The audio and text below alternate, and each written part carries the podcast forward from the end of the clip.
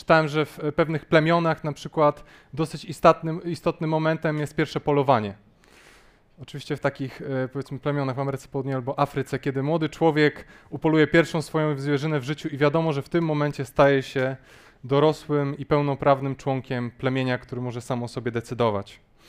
Próba jest pewnego rodzaju wejściem w pewien nowy etap życia społeczności. My również przechodzimy różnego rodzaju próby. Z jednej strony e, przechodzimy próbę jako młodzi zakochani, gdy postanawiamy, że razem we dwójkę podbijemy świat, po czym okazuje się, że zdarzamy się z ścianą naszych oczekiwań i z drugiej strony naszych trudnych charakterów. Albo kto nie przechodził okresu próbnego w pracy, kiedy ręce mu drżały się zastanawiał, czy po tych trzech miesiącach, kiedy próbuje zrobić co się da, żeby się utrzymać w firmie, czy dostanę przedłużenie umowy o kolejny rok albo dłużej. Dobrze wiemy, co to jest próba i dobrze wiemy, jak potrafi nas zwalić czasami z nóg. I z drugiej strony w naszym życiu z Panem Bogiem również często zderzamy się z próbą, z próbą wiary. I również wiążą się z tym pewne trudne okoliczności. Kiedy popatrzymy na nasz Kościół i to miejsce, w którym teraz jesteśmy, też możemy powiedzieć, że to jest pewnego rodzaju próba.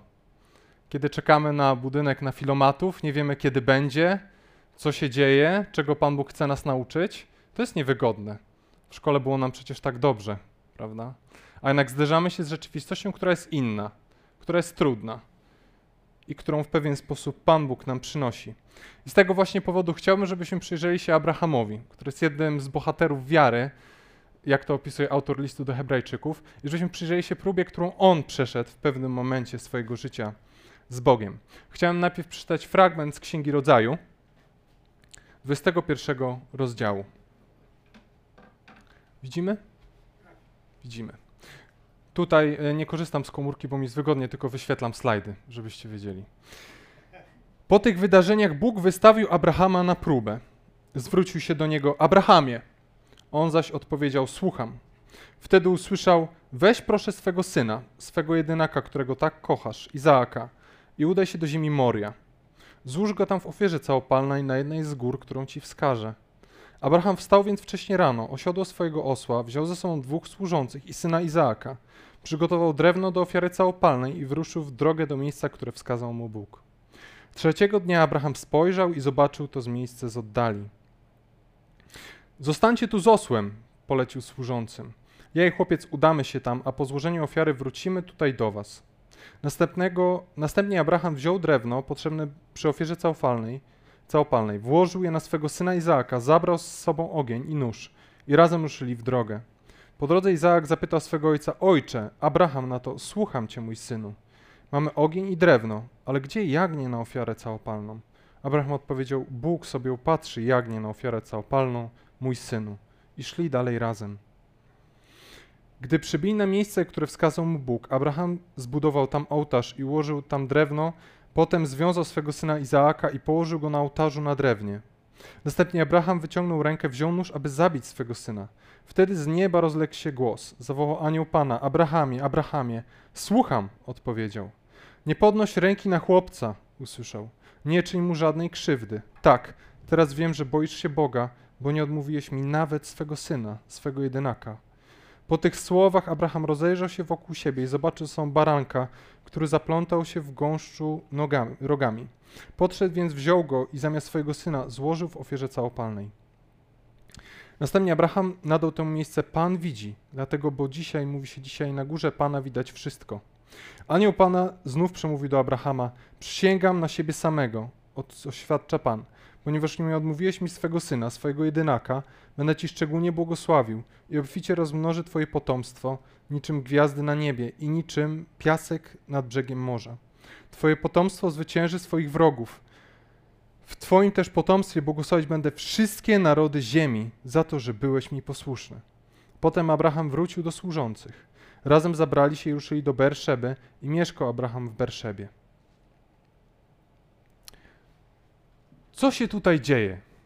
To jest jeden z takich fragmentów Słowa Bożego, którym często się zderzamy na początku swojej wędrówki z Panem Bogiem i nagle jesteśmy strzeleni jak z procy.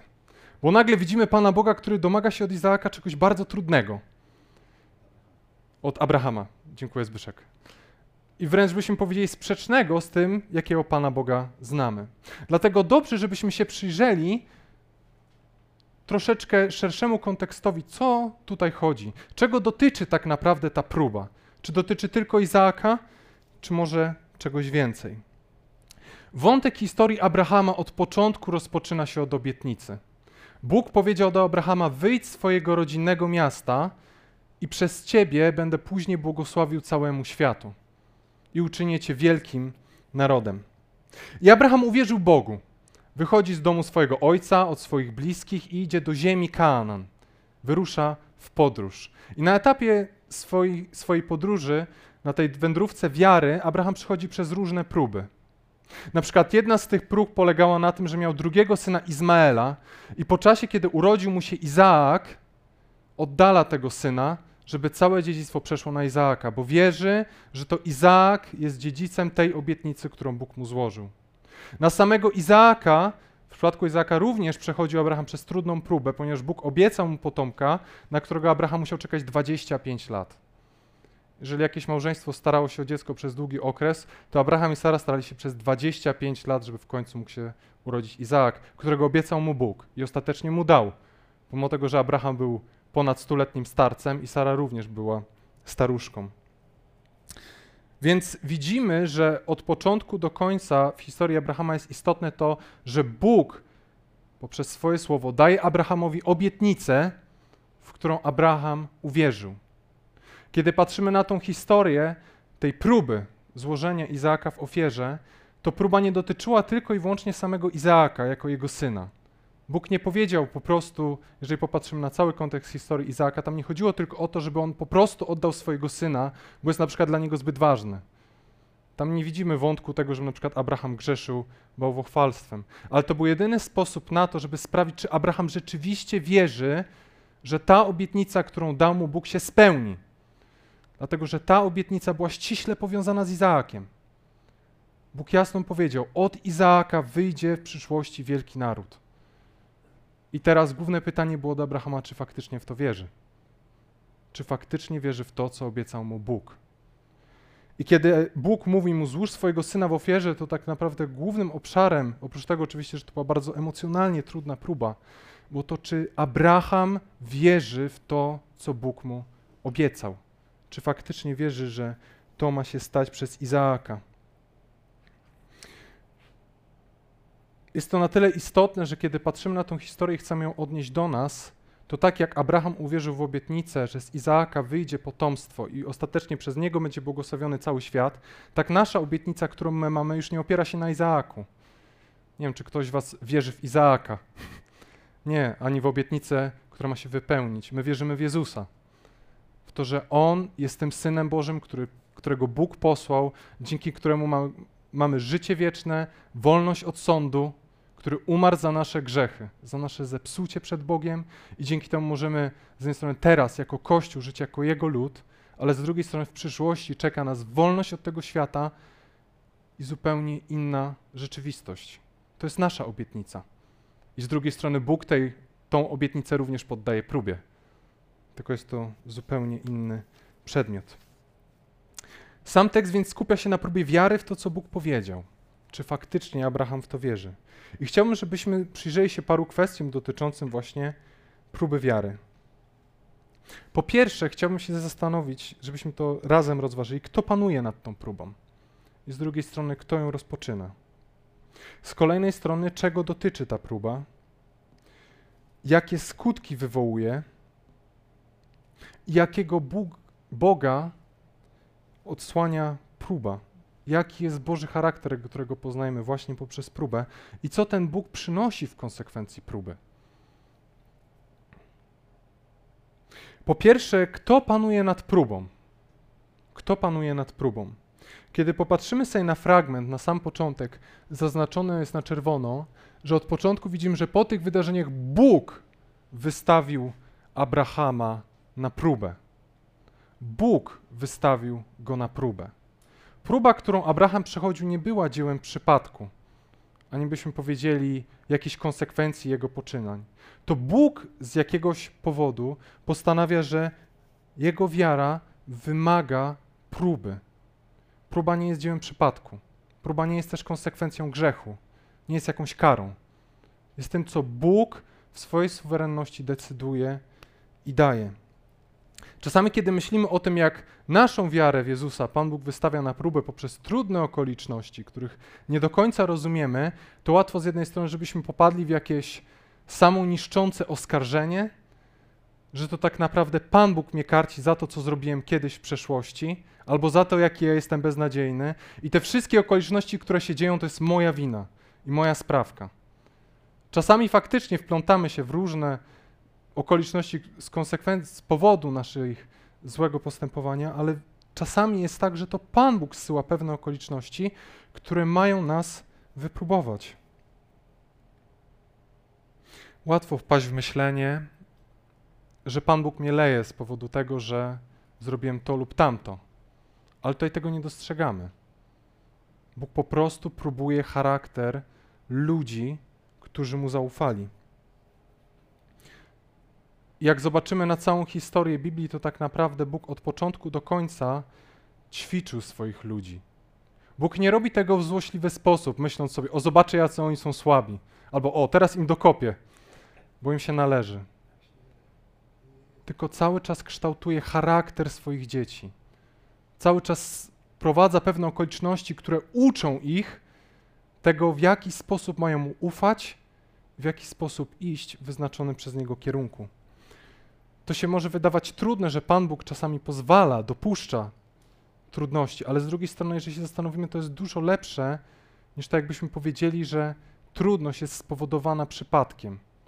Bo teraz pytanie, kto nad tym panuje? Na przykład, jeżeli stwierdzimy, że to, że jesteśmy w takim miejscu i ciągle nie mamy swojego budynku, szukamy swojego miejsca, to tu, to tam, jest tak naprawdę dziełem naszych win, a nie tego, że Pan Bóg w jakiś sposób chce nas doświadczyć i nauczyć, to pytanie, kto nad tym panuje? Komu możemy zaufać? Kogo możemy chwycić za rękę i wiedzieć, co się nie dzieje, to wiem, że Bóg nad tym wszystkim panuje, ma to w swoich rękach. To nie jest dzieło przypadku. Bóg z jakiegoś powodu wprowadza okoliczności, ponieważ chce swój lud czegoś nauczyć, gdzieś go zaprowadzić. Bóg rozpoczyna i kończy, tak samo jak w historii Abrahama. Bo Bóg wystawia czasami naszą wiarę na próbę, która jest trudna. I myślę, że kiedy przechodzimy przez taki moment, że się zastanawiamy, czy to faktycznie Jezus? Czy faktycznie warto mu ufać? Czy faktycznie warto go dalej naśladować? To myślę, że dobrze jest, żebyśmy sobie uświadomili, że jest to pewien proces, przez który Bóg nas przeprowadza, przez który Bóg nas prowadzi i chce czegoś nauczyć, ma jakiś powód. Nie wymknęło mu się to spod kontroli. On cały czas panuje nad tym. Z drugiej strony widzimy, czego dotyczy próba. I tutaj dostrzegamy, że to, co się dzieje, te wszystkie okoliczności wpływają na Abrahama i na to, co jest dla niego ważne co jest dla niego cenne. I co więcej, Bóg o tym wie i to podkreśla. Popatrzcie, kiedy Bóg prosi go, i to jest też ciekawe, że Bóg, władca wszechświata, prosi Abrahama. Nie ma w tym, byśmy powiedzieli, rozkazu. Prosi go, weź proszę swego syna, swego jedynaka, którego tak kochasz, Izaaka. Co ciekawe, w całym tekście w rozdziale 21 swego syna, wiecie ile razy się powtarza? Dziesięć dziesięć razy jest podkreślone swego syna. Czy to za jednym razem Abraham to mówi, czy to z drugiej strony Bóg to mówi, ale widzimy, że jest tam pewien taki ciężar emocjonalny, że to dla Abrahama jest ważne, że ta próba dotyka rzeczy, które są dla niego cenne. I Bóg o tym wie. Bóg nie mówi do niego, weź tego wypłosza, który ci został, tego wyrostka i weź go tam, nie obchodzi mnie to, co się dzieje ale mówi: weź swojego syna. Wiem, że go kochasz. Wiem, że jest dla ciebie ważny. Wiem, że jest cenny. Wiem, że to się łączy z ciężarem, przez co masz przejść. Nie znajdujemy tutaj Boga tyrana, który rozkazuje. To jest troszeczkę tak, jak w firmie szef czasami mówi: To ma być zrobione i nie interesuje mnie to, jak to się stanie. ani jaki koszt przez to poniesiesz. Ale spotykamy Boga, który stawia Abrahama w sytuacji próby, jednocześnie wie i podkreśla, jak to dla Abrahama jest trudne i emocjonalnie ciężkie. Bóg nie jest obojętny na koszt i na ból, jakiego doświadczamy w sytuacji próby. Kiedy Jezus y, przygotował swoich uczniów do tego, żeby szli do różnych miejscowości i głosili Jego słowo, to również podkreślał: Ja wiem, co Was spotka.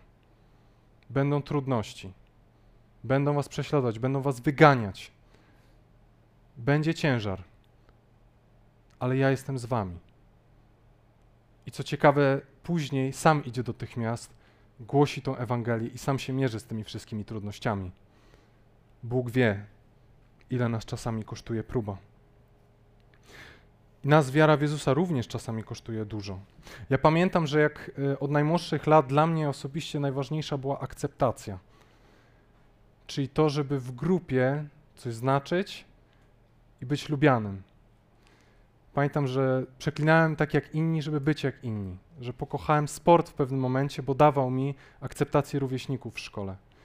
I kiedy uwierzyłem w Jezusa, to nagle stało się coś tak trudnego, że nagle Bóg zaczął mnie stawiać w coraz bardziej w sytuacjach samotności. Bo jedyny chłopak w szkole, który rozmawia o Jezusie. Jedyny, który chodzi z Biblią po w szkole. Mówi o tym, jak to jest dla niego ważne. Z kolegami to dosyć ciężko, bo ani nie pije, zawsze mówi prawdę, a z drugiej strony, jak już mówi o dziewczynach, to mówi o tym, że chciałby mieć żonę, a nie partnerkę na jeden wieczór. I pamiętam, że jak się przygotowywałem do tego kazania, to było dla mnie spojrzenie wstecz i zobaczenie, przez co Bóg prowadził, że faktycznie coś, co było dla mnie ważne i cenne, poprzez to, że uwierzyłem w Jezusa, było dotykane. Że mierzyłem się z samotnością, z byciem samemu, że nikt mnie nie rozumie. I teraz w pracy jest dosyć podobnie, że wszyscy wiedzą, że to jest ten chłopak, który z jednej strony jest chrześcijaninem, a z drugiej strony jeszcze gdzieś się szykuje, żeby w przyszłości też Panu Bogu służyć. I to się wiąże z tym, że nikt nie rozumie. I to jest ból. To jest jakiś wysiłek. I to jest ciężar. Ale z drugiej strony to było też ciekawe, że co się nie działo, to nie wyobrażałem sobie, żeby było inaczej. Czułem, że jakby pójście w inną stronę byłoby gwałtem na tym, co Bóg we mnie stworzył, co we mnie zmienił. Ale to było trudne. I tak jak wczoraj siedzieliśmy z Martyną, rozmawialiśmy o tym kazaniu, to myśl o tym, że jakby Bóg przez tą sytuację mówił: Dziecko, ja wiem, że to jest trudne. Ja wiem, że wiara w Twojego syna, w mojego syna Cię kosztuje. Ja wiem, że to niesiesz. Bóg też wie, że jako Gdynia niesiemy ten ciężar, jako nasz zbór, bo jesteśmy mniejszością. Byśmy powiedzieli, niedużo ludzi o nas wie, w Polsce nie jesteśmy aż tak popularni, a jak już to często się mówi, że jak tam się idzie, to albo do sekciarzy, albo takich, którzy nagle mówią, że Jezus ma być całym życiem i to jest dziwne. I Bóg zna ten ciężar, który przechodziliśmy, zna kolejne przeprowadzki, wie, jakie to było dla nas trudne. Bóg wie, jak to jest uciążliwe i jak marzymy o swoim miejscu. Nie lekceważy tego. Ale wciąż tak jak wystawia nas na próbę i dotyka tego, co ważne, to wciąż chce nas czegoś nauczyć. Może tego, że nasza wartość jako Kościoła nie polega na tym, jaki mamy piękny budynek, ale na przesłaniu, które niesiemy, o którym mówił Zbyszek. Że to przesłanie ma moc zmienić Gdynię i ludzi wokół nas, a nie nasz wspaniały zbór, nasza organizacja albo cudowna sala. Bóg poddaje nas próbie, dotykając tego, co ważne, tego, co jest dla nas ważne. A jakie skutki wywołuje próba? Jakie skutki? Widzimy więc, że Bóg próbuje wiarę Abrahama dotykając tego, co ważne. A jak reaguje Abraham? Na samym początku widzimy, że wyrusza w drogę, ale w dosyć nietypowy sposób. Sekwencja jest dosyć ważna. Musimy pamiętać, że w Biblii nie pisali tego na dzisiaj, tak jak dzisiaj piszemy na komputerach, gdzie papier jest bardzo tani i wpisujemy sobie różne fakty. Biblia była pisana na papirusach, które były bardzo cenne. Więc tekst, gdy tekst coś pokazuje, jakieś szczegóły, to jest ważne. Zobaczcie, mamy tutaj sytuację, w której Abraham wstaje wcześnie rano, osiodła osła, wziął ze sobą dwóch służących i syna Izaaka, przygotował drewno do ofiary całopalnej i wyruszył w drogę do miejsca, które wskazał mu Bóg.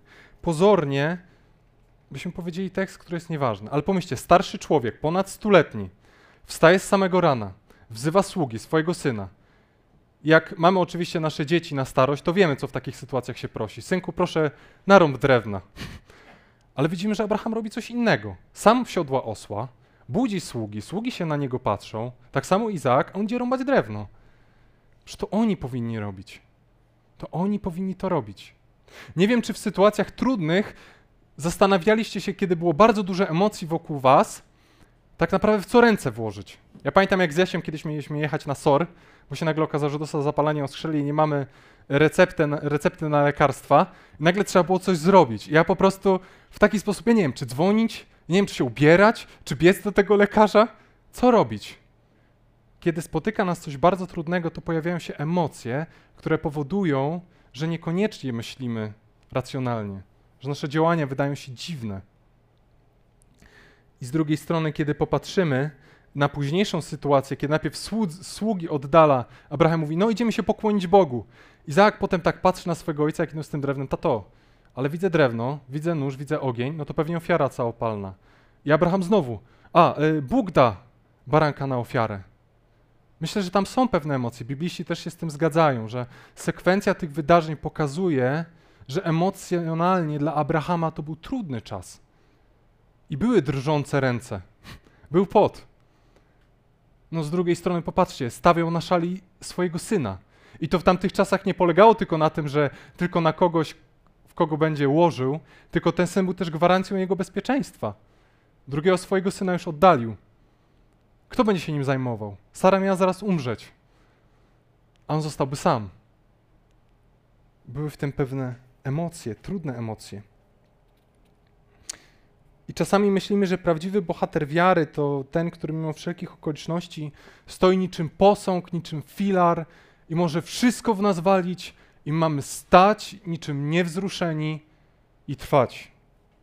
Choroby, konflikty, koszt pójścia za Jezusem, zwolnienie z pracy z powodu tego, w co wierzę, wyśmiewanie się, a ja mam niewzruszenie, stać bez emocji i mierzyć się z tym wszystkim, co mnie spotyka. I co więcej, czasami myślimy również, że Bóg tego oczekuje od nas. Braku żadnego wzruszenia. Ale Biblia pokazuje nam coś innego. Biblia pokazuje nam bohaterów, którzy, których Bóg stawiał w pewnych okolicznościach i zmagali się emocjonalnie, cierpieli. Jak nawet czytamy psalmy, to tam widzimy wręcz płacz przed Bogiem. W sytuacji trudnych okoliczności, na które Bóg w pewien sposób pozwala. Widzimy tam emocje. Pomyślcie sobie, sam Jezus przed krzyżem jest napisane, że bał się i bał się tak bardzo, że pocił się krwią. Strach w sytuacji, w której w trudnych okolicznościach, na które Bóg pozwala, nie jest grzechem. Nie jest niczym złym. Mamy prawo się bać. Mamy prawo się bać, mamy prawo się zmagać emocjonalnie. Mamy prawo się przyznawać do tego nie tylko przed Bogiem, ale też przed Kościołem, że boję się, boję się sytuacji, która jest teraz. Zmagam się z tym. Cierpię. A jak czasem ciężko jest płakać przed sobą, kiedy Bóg w pewien sposób pozwala na jakąś próbę i otworzyć się nawzajem. Zbysiu w trakcie ostatniego kazania fajną rzecz powiedział a propos tej wywiadu Natalii Niemen, że czasami mamy problem z tym, żeby szczerze ze sobą rozmawiać, bo boimy się oceny innych. I czasami myślę, że też myślimy, że bohaterstwo w sytuacji wiary to jest wtedy, kiedy napinam swoje duchowe mięśnie i idę poprzez tą dżunglę niewzruszony. Ale tak nie jest. Droga wiary to drżące ręce. To nieprzespane noce. To płacz razem z braćmi i siostrami w sytuacji, kiedy czegoś nie rozumiem. To coś, czego, z czym się zmagam. Ostatnio słyszałem taką sytuację, w której dziewczyna opowiadała o tym, że wciąż jakby ma takie oczekiwanie, że z Panem Bogiem będzie doświadczała tylko dobrych emocji. Mówi, że nie czuje obecności Pana, że nie czuje Jego bliskości, że jakby się wydaje, że jest dookoła mrok. Ale chodzenie z Bogiem to również są trudne emocje. To nie jest tylko duchowe, duchowe wzniesienia, wieczna radość, ale to też jest smutek, trud, emocje i ból. Nie musimy przed tym uciekać. Ale tak naprawdę w kontekście też naszej wiary, którą opieramy w Jezusie, to nie jest problemem strach, ale kiedy ten strach zaczyna nami rządzić. Kiedy ten strach na przykład powoduje, że mówimy, dobrze, to ja nie będę mówił Ewangelii w mojej pracy, bo się boję. Albo kiedy nie będę wyciągał Biblii w miejscu publicznym, bo jeszcze ludzie sobie pomyślą o mnie, że jestem jakiś dziwny. Albo nie będę służył mojej żonie, bo jeszcze znajomi powiedzą, że jestem pantoflem, a chcę być przecież posłuszny Chrystusowi. Nie będę się do tego przyznawał. Kiedy strach nas prowadzi, i też w kontekście naszego Kościoła, to to jest problem. Prowadzić ma nas Chrystus od początku do końca. Nas jako Kościół również. Nie mamy teraz wpadać w panikę, ale możemy stanąć przed Bogiem i powiedzieć: Obawiamy się. Nie wiemy, ile to potrwa. Chcielibyśmy, żeby było inaczej. Boimy się. A Bóg o tym wszystkim wie. On panuje nad próbą. Wie, przez co idziemy. Bóg wystawia naszą wiarę na próbę, dotyka czegoś, co dla nas jest ważne i to wywołuje realne skutki u nas. Gdyby próba dotykała czegoś, co jest dla nas łatwe, to nie byłaby próbą. Tak jak czasami mamy w domu jakieś graty, które po prostu chcemy oddać, bo nam wadzą, no to od razu mówimy, proszę weź, weź szafkę, której już nie chcę. Ale na przykład, kiedy jest dla nas coś bardzo cennego, to oddanie tego wiąże się z emocjami i z trudem. A jakiego Boga odsłania próba? Jakiego Boga w tym wszystkim poznajemy i co Bóg przynosi poprzez próbę? Czytamy, że Abraham przeszedł przez próbę z sukcesem. List do Hebrajczyków tłumaczy nam, że Abraham uwierzył obietnicy tak bardzo, że wierzył, że nawet jeśli Izaak miał faktycznie byłby, miałby być złożony w tej ofierze, to Bóg dotrzyma obietnicy i go wskrzesi. Uwierzył obietnicy. Ta obietnica doprowadziła go do tego miejsca. Trochę tak jak Zbyszek we wstępie powiedział, że obietnica przyniosła tą nadzieję, przez którą to przeszedł. Ale patrzcie, że dzieje się inaczej. I próba miała tak naprawdę sprawdzić tego, czy faktycznie Abraham boi się Boga i w konsekwencji, czy wierzy Jego obietnicy. I z naszej perspektywy nie wygląda to jakoś fenomenalnie, byśmy powiedzieli, no po prostu Pan Bóg okazał się Bogiem, uff, to był tylko taki żart ze strony Pana Boga, że a, okej, okay, my wiemy, że Pan Bóg nie jest kimś takim, kto oczekuje ofiar z ludzi, czy jednak okej, okay, wyszło jednak dobrze, to dobrze. Ale Abraham, zarówno Abraham, jak i pierwotni odborcy, czyli Izraelici, kiedy wchodzili do Kanaanu, to nie było takie oczywiste. Abraham wychowywał się w Mezopotamii. Tam żył pewien Boże, który się nazywał El, który był właśnie tym najwyższym panteonem. I w tamtych kulturach wschodnich to było zupełnie normalne, że Bóg oczekuje ofiary z dzieci. Raz na jakiś czas Bóg, Bożek w takim sensie decydował się, że masz oddać swojego potomka w ofierze. Co czasami widzimy w Starym Testamencie, na przykład gdy Manasses, jeden z królów y, potomków Dawida, również składa swojego syna w ofierze, bo zaufał innym bożkom. I co więcej, czytamy w Starym Testamencie, że Bóg się tym brzydzi, że Bóg tego nie chce. I dla nich, dla tych odbiorców, usłyszeć, że ten Bóg nie chce ofiar z dzieci, że to nie jest Jego wolą, to było dostrzeżenie Boga, którego nigdy nie znali. Którego nigdy nie znali. Czasami jak czytamy Stary Testament, to nam się wydaje, że te rzeczy są krwawe i trudne, ale kiedy tamte kultury czytały wtedy Słowo Boże, czyli Stary Testament, mówiły, jaki ten Bóg jest łaskawy, jaki jest dobry, jaki jest inny, jakie to prawo jest zupełnie inne niż nasze prawa. Z ich perspektywy ten Bóg był zupełnie inny niż sobie wyobrażała ich kultura. Był zupełnie odrębny. Tam chodziło o próbę. O próbę tak naprawdę, czy Abraham się go boi. Inne tłumaczenie mówi, czy go kocha. A nie tylko o to, żeby złożyć dziecko w ofierze. Próba, którą przeszedł Abraham, odsłoniła mu Boga, którego wcześniej nie znał. Którego wcześniej nie znał w pewien sposób próba pokazała coś zupełnie innego. Również dla odbiorców to tak naprawdę był pokaz tego, że Bóg nie chce ofiar z dzieci, ale w zamian daje ofiarę z baranka. którego mają składać w świątyni w ofierze. Był to zupełnie inny Bóg. I czasami nasza kultura również chce oczernić Boga, kiedy na przykład patrzy na życie chrześcijan i mówi, jaki jest ten wasz Bóg? Jaki on jest? Czy też doświadczacie chorób, umierają u was ludzie na raka, pojawiają się trudności, konflikty, ci wasi chrześcijanie nie są tacy idealni. I to jest prawda. Ale jednak, kiedy spojrzymy z perspektywy osób, które przechodzą przez próbę i ostatecznie, właśnie chwytając się tej obietnicy w Jezusie, przechodzą przez nią, to jest ciekawe, jak te osoby czasami widzą Boga już trochę inaczej, trochę głębiej. Ja ostatnio u nas w Boże mamy parę osób, które przeszły raka, przeszły trudności z tym związane. Jak z nimi rozmawiam, to zawsze tam dostrzegam pewną głębię, która jest fascynująca. Że poznali Pana Boga w miejscach, których ja nie znam. I co więcej, oni wcale nie twierdzą, że ten Bóg jest tyranem, jest zły, jest okrutny, ale nadzieja, którą mają w Chrystusie, świeci jeszcze bardziej.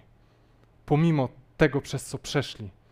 I ja nie widzę u nich smutku, ale widzę radość pomimo tego, co się stało. I to naprawdę jest fascynujące. Jakbyśmy troszeczkę dotykali tego, właśnie czym jest Królestwo Boże. I próba okazuje nam to, jaki Bóg jest naprawdę. Ukazuje Abrahamowi, że on tak naprawdę nie chce ofiar z ludzi. To była wielka lekcja dla Izraela mierzącego się z innymi kulturami. Ale ukazuje też Boga, który ostatecznie nagradza po przebytej próbie. I co ciekawe, tak jak na początku powiedzieliśmy, że Bóg panuje nad próbą, Bóg wiedział, kiedy ją rozpocząć, ale też wiedział, kiedy ją skończyć. On od początku do końca ma kontrolę.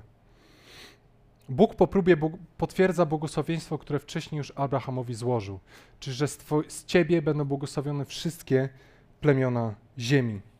Okazuje też swoje intencje, że ostatecznie nie chodziło tylko o to, żeby powiedzieć Abrahamie, jesteś świetny, super, idź tak dalej, ale ciągle wskazanie na coś więcej, że przeszedłeś przez próbę, zaufałeś mi. I jest coś dalej. To nie chodzi tylko o to, żebyś wierzył.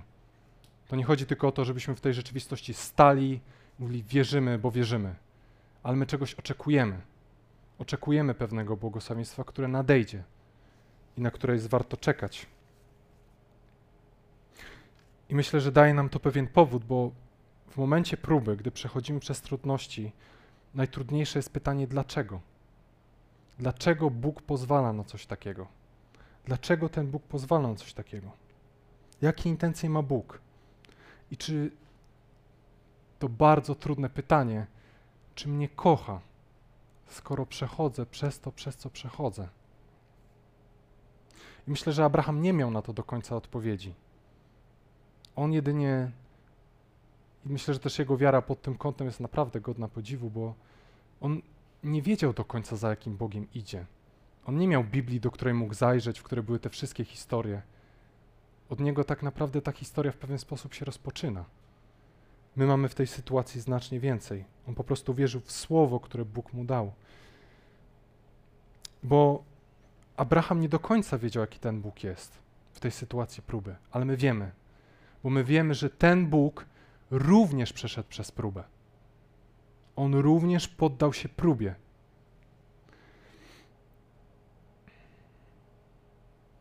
i przeszedł próbę miłości do nas, tak jak Abraham przeszedł próbę miłości do niego. Bo popatrzcie, kiedy Jezus przyszedł i został też poddany próbie, która dużo go kosztowała, która wywołała realne emocje, i kiedy on również był składany w ofierze, to tam już nikt nie cofnął ręki. Tam nie było krzyku stop. Tam była śmierć i ciemność. I ostatecznie zmartwychwstanie cios nie został powstrzymany.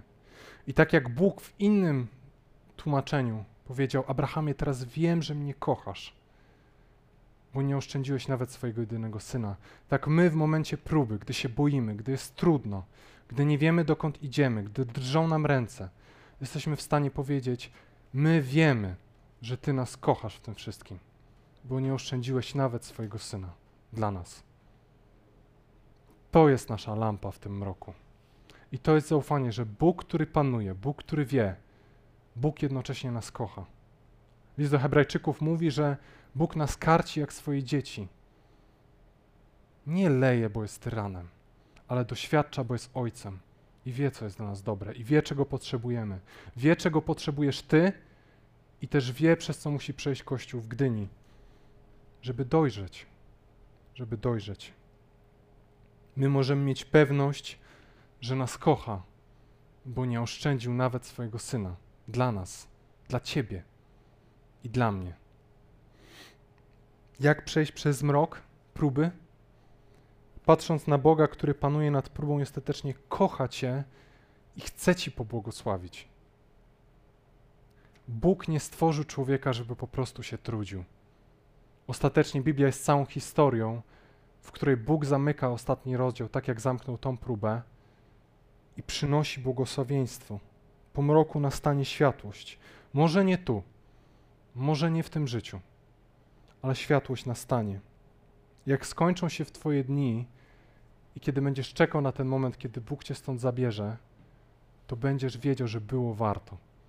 Że było warto trzymać się Chrystusa pomimo tych wszystkich trudności, przez które przeszedłeś. Że było warto, bo teraz wiesz, co Cię czeka.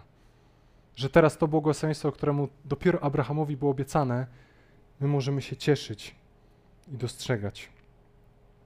Pomimo bólu, pomimo zmagania w próbie możemy być pewni, że Bóg nie chce nas zniszczyć. Kocha nas, ćwiczy i prowadzi do konkretnego celu, gdy mówi stop. I może ten stop będzie moment śmierci. Ale nawet jeżeli, powiedzcie, czy nie warto? Czy nie warto? Czy nie warto? Gdy cały ból rozpłynie się jak sen, co trwał przez chwilę. I to na pewno nastąpi. I to na pewno nastąpi. Bóg kocha Cię w tym, przez co przechodzi Twoja wiara. Kocha Cię i ostatecznie w wieczności chce Twojego szczęścia i błogosławieństwa w nowej rzeczywistości, która będzie, która nie jest mrzonką, ale która jest nadzieją. To jest lampa, która ma prowadzić nas przez mrok. Właśnie krzyż daje nam tą nadzieję. Tą właśnie nadzieję. Jak popatrzymy na całą Księgę Rodzaju, to tak naprawdę streszcza się w jednym zdaniu, które powiedział Józef później do swoich braci. Stało się coś złego. Wy zamierzaliście to do złego, ale Bóg obrócił to w dobro. Nie wiem, przez co teraz przechodzisz. Nie wiem, z czym się zmagasz, ale ostatecznie trzymając się z Chrystusa, Bóg przemieni to wszystko w dobro.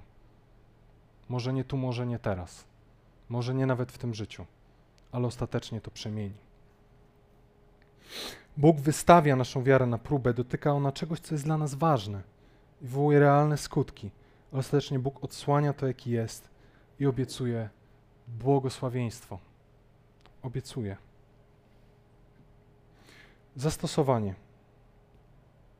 Przez jaką próbę ty teraz przychodzisz? Jako zbór trochę wiemy. Łatwo jest powiedzieć, jako zbór, jako zbór, tylko jako zbór, ale też jako ty. Nie osłaniaj się, nie rób gardy. Ale przyznaj to szczerze przed Bogiem, może też przed, przed kimś bliskim ze wspólnoty, żeby o tym porozmawiać. Jak perspektywa tego, że Bóg panuje w tej próbie, może zmienić Twoje nastawienie do niej? Jak może zmienić Twoje nastawienie do niej?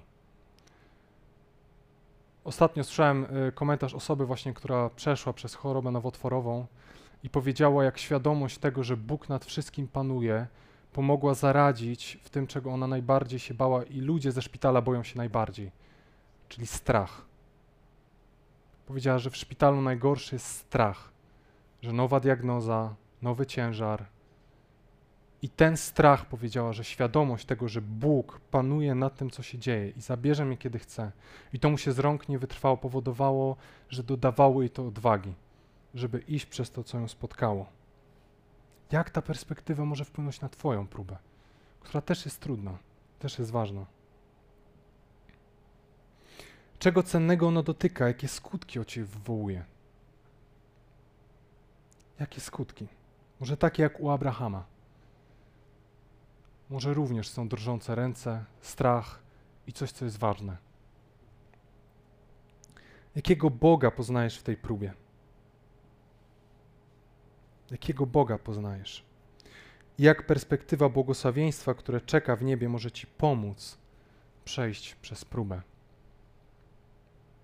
Przechodzimy przez coś, co jest trudne i dla nas ważne. Z faktu, że Bóg panuje nad tym. I On ostatecznie to wszystko zamieni w dobro.